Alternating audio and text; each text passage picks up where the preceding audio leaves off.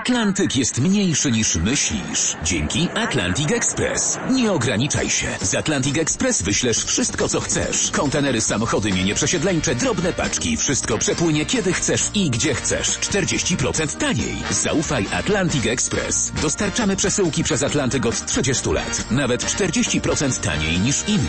Dzwoń 1 800 775 73 63. Ekspresowo przez Atlantyk. Tylko z Atlantic Express.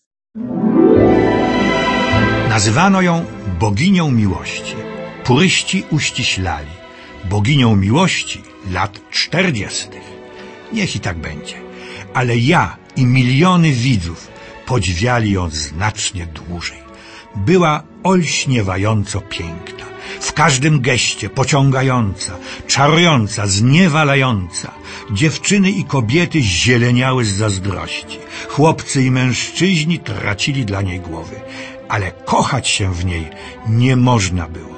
Można było tylko przed nią w niemym zachwycie klęczeć i z uwielbienia skomić.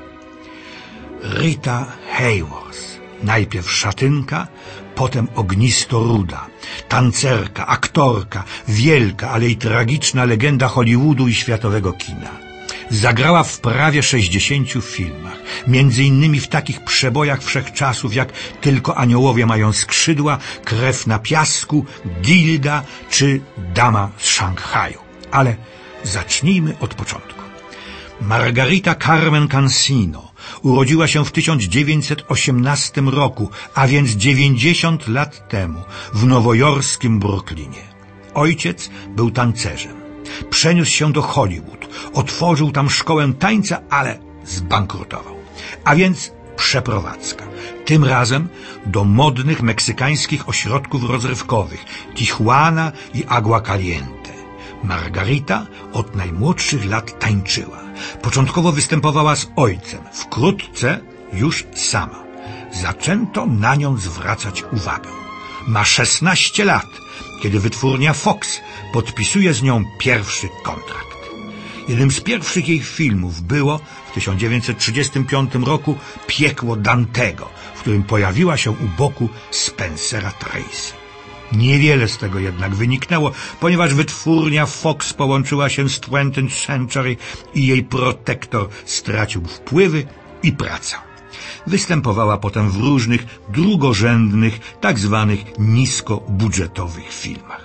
Ale stopniowo jej uroda, temperament, w końcu talent, również aktorski, spowodowały, że zaczęto ją cenić i dbać, a właściwie tworzyć jej odrębny wizerunek. Momentem przełomowym był kontrakt z wytwórnią Columbia.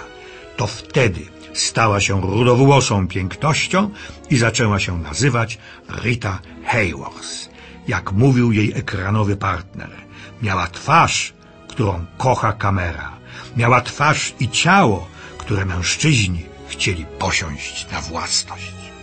Filmem Tylko aniołowie mają skrzydła z 1939 roku podbiła widzów amerykańskich, a Krew na piasku rozpoczęła jej wielką karierę. Od tej pory to ona była wzorcową, ekranową boginią miłości, nowym symbolem seksu.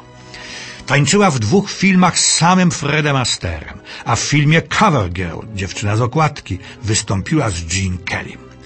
Zdjęcie Rity Hayros na okładce tygodnika Life zrobiło nieprawdopodobną furorę, szczególnie wśród amerykańskich żołnierzy.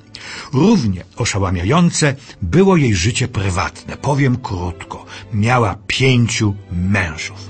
Mężem z najwyższej półki był jeden z najwybitniejszych twórców światowego kina i sztuki filmowej, Orson Welles, twórca arcydzieła, jakim jest obywatel Kane.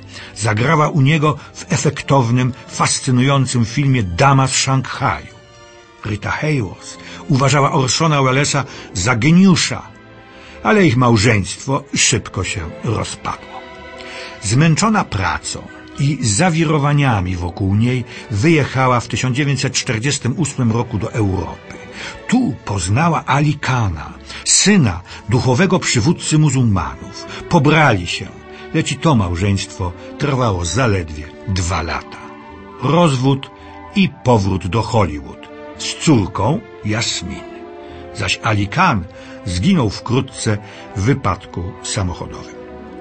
Rita Hayworth wróciła na ekrany, ale jej czas już minął. Godne uwagi były już tylko jej kreacje w filmach Przygoda na Trinidadzie, Ogień pod pokładem i Osobne stoliki. Nie wiem, czy to zbieg okoliczności, czy coś więcej, ale postacie, które w tych filmach grała Rita Hayworth, były jakby odbiciem jej dramatycznego życia osobistego. Zacytuję kilka znamiennych zdań jej najbliższych.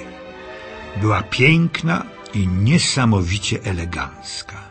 Istniała tylko wtedy, kiedy była kochana przez mężczyznę. Kiedy ktoś desperacko potrzebuje uczucia, staje się bardziej bezbronny, szuka miłości u nieodpowiednich osób. Nie potrafiła sobie poradzić z życiowymi porażkami, nie umiała znosić ciosów. Poważnie nadużywała alkoholu. A sama Rita Hayworth wyznała, potrafię zdobyć mężczyznę, ale nie potrafię go przy sobie zatrzymać. I to był, wydaje się, główny powód jej osobistych klęsk. Jednak jej największym nieszczęściem, tragedią była choroba Alzheimera, na którą zapadła. Los oszczędził jej na szczęście długich cierpień. Odeszła spokojnie 14 maja 1987 roku. Jedna z największych bogiń ekranu, Rita Hayworth.